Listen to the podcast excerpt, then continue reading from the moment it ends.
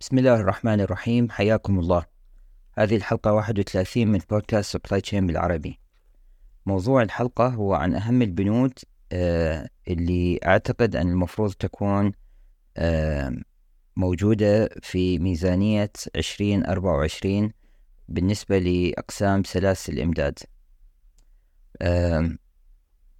فترة نهاية السنة أو الربع الأخير من السنة هو دائما الفترة اللي يقوم بها المدراء في سلاسل الإمداد بالتخطيط لميزانياتهم للسنة القادمة. فحبيت أنتهز هذه الفرصة أنه آه، أتكلم عن عدة آه، بنود. أنا أعتقد أنه من الضروري تكون موجودة في ميزانيات آه، أقسام سلاسل الإمداد للسنة القادمة 2024 بالبداية التحول الرقمي لسلاسل الإمداد وبالتحديد الأومني شانل أو دمج القنوات اللي يتم بها التواصل مع العملاء. آه، إحنا نعرف أنه العملاء آه، يتصلون بعدة طرق آه، بالشركات. مثلا يتصلون عبر الهاتف بالإيميل عبر الواتساب عبر ال chat online chat فيعني ال omni channel أو دمج القنوات هو التأكد من أنه توجد منظومة تقدم نفس الخدمة بنفس السرعة بنفس الدقة آه، للمستهلك أو للشركة اللي, تتعاملون معها بغض النظر عن أي وسيلة من هذه الوسائل هي اختارت للتواصل معكم آه، فيما يتعلق بأعمالها التجارية. فإذا الاستثمار ب omni channel جيد. آه، لو كان هذا الاستثمار لم يحصل بالسنوات القادمة أعتقد هذا من البنود اللي لازم يكون لها ميزانية في السنة القادمة. آه، أيضا آه، بالاستمرار عن الحديث عن التحول الرقمي big data فالمعلومات الكبيرة أو اللي هي المعلومات اللي يتم التحصيل عليها عبر المنظومات الموجودة بالشركة. من أهم الأشياء بالنسبة للشركات السنة القادمة خصوصا مع التوقعات أنه نسبة الفائدة آه، راح تستمر عالية على الأقل بالنص الأول من السنة القادمة يعني حسب المؤشرات الموجودة من البنك الفيدرالي الأمريكي وأيضا البنك الأوروبي أنه آه، على الأكثر راح يتم المحافظة على النسب الحالية بالمنظور القريب. فهذا يعني أنه كلفة المخزون آه، بشكل عام راح تبقى مرتفعة. فيعني من المهم بالنسبة للشركات أن يكون عندها المخزون المناسب اللي آه، يعني يوفر لها المتطلبات الموجودة بالطلب. آه، ولا وبنفس الوقت ما يتم تخزين آه، بضاعة أكثر من اللزوم لأن أكيد هاي راح تأثر على ال cash flow أو السيولة الموجودة في الشركة. أيضا ال big data analysis تتطلب توظيف أشخاص لديهم مهارات فنية خاصة في تحليل هذه المعلومات. آه، فيعني لو لم يوجد بالشركة أشخاص آه، عندهم هذه الكفاءة فربما من الجيد أن يكون تخصيص آه، في ميزانية السنة القادمة يعني عدة وظائف لأشخاص عندهم هذه التخصص تحديدا. أيضا الاستثمار بالذكاء الاصطناعي.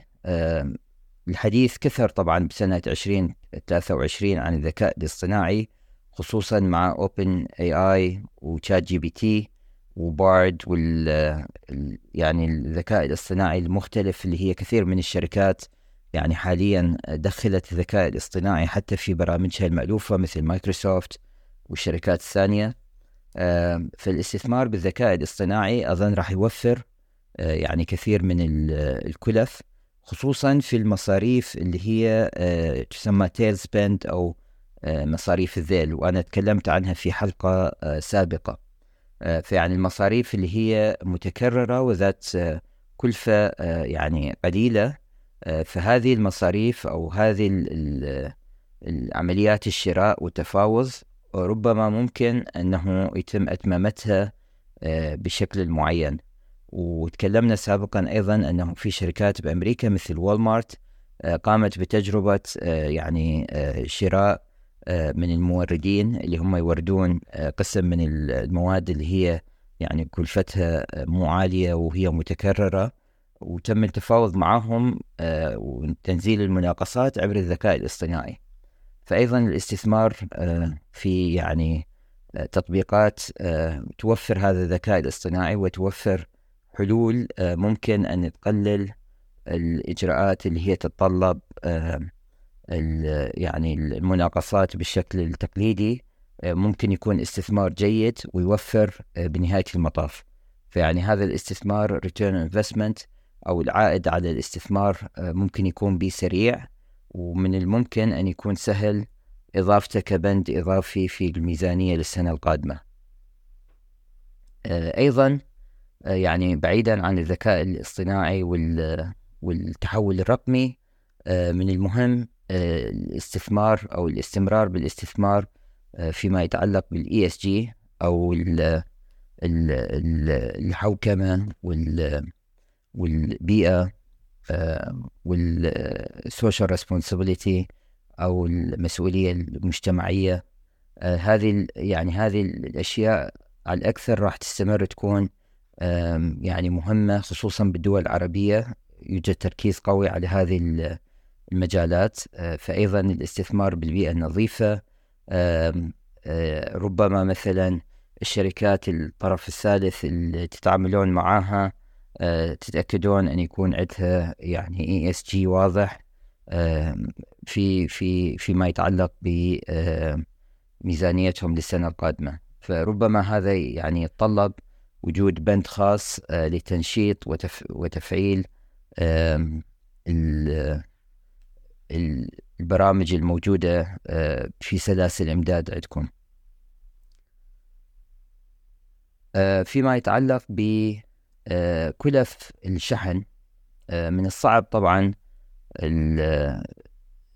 يعني التفكير أنه إيش قد راح تكون هذه الكلف السنة القادمة. لأنه شفنا أنه في تذبذب حاليا في أسعار الوقود. أسعار الشحن مثلا كانت عالية بالسنين السابقة بسبب الكورونا آه، وجائحة كوفيد.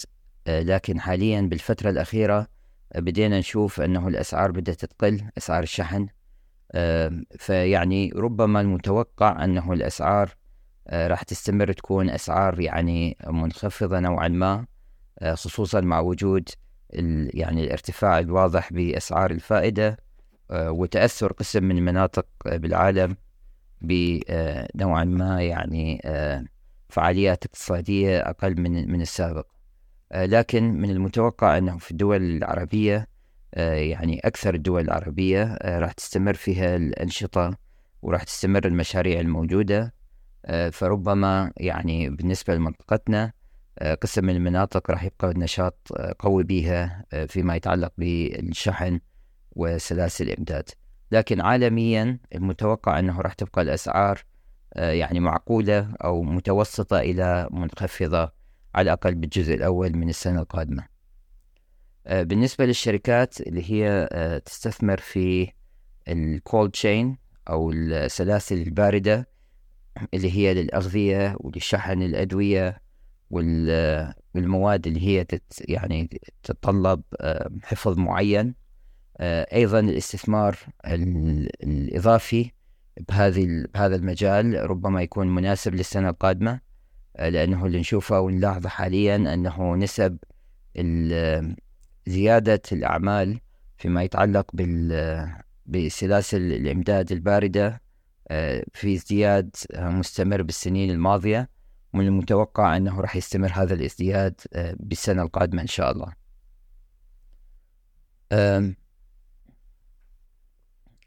أيضا آه، واحد من المفاهيم الموجودة حاليا اللي هو أنه سلاسل الإمداد حاليا في تدريجيا في آه، انتقال إلى ما يسمى بشبكات الإمداد. يعني مفهوم شبكات الإمداد هو أنه بنفس الوقت يجب أن يكون التواصل موجود مع الأقسام المختلفة سواء أقسام التسويق أقسام البيع آه، فيما يتعلق بقسم المالي اللي هو الفوركاستنج أو القسم اللي يتنبأ بالمتطلبات والسوق للمستقبل. فهذه الأقسام يعني ضروري أن تعمل بشكل موازي مع سلاسل الإمداد.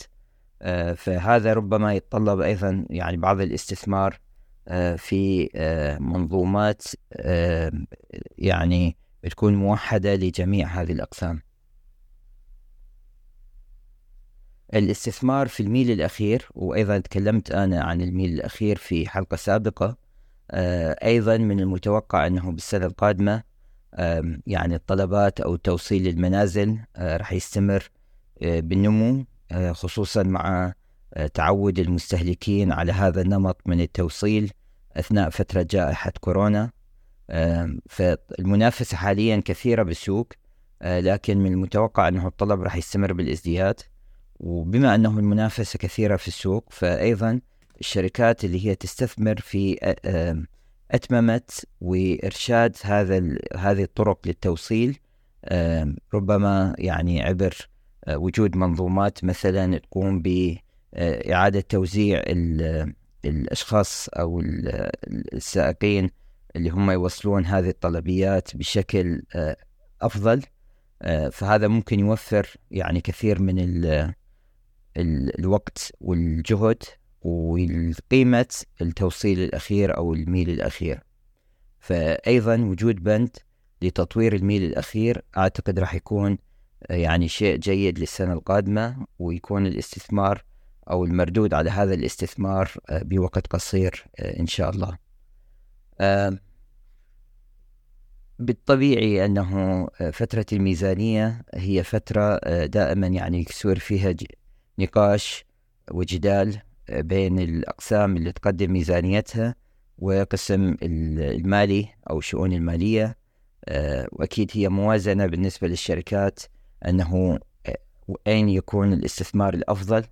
لكن أعتقد لو لو الميزانية كتبت بشكل جيد وكان في تفصيل عن يعني العائد الاستثماري لقسم من الأشياء ذكرتها سابقا فربما يكون من السهل آه، إقناع المدراء الماليين آه، أنه يضمون هذه البنود إلى ميزانية السنة القادمة. آه، في الختام أحب أن أذكر أنه موقع Supply Chain بالعربي هو Supply Chain بالعربي dot com وأيضا هذا البودكاست متاح على منصات Apple Deezer أنغامي Spotify YouTube و TikTok. شكرا لحسن الإصغاء وإلى حلقة قادمة إن شاء الله.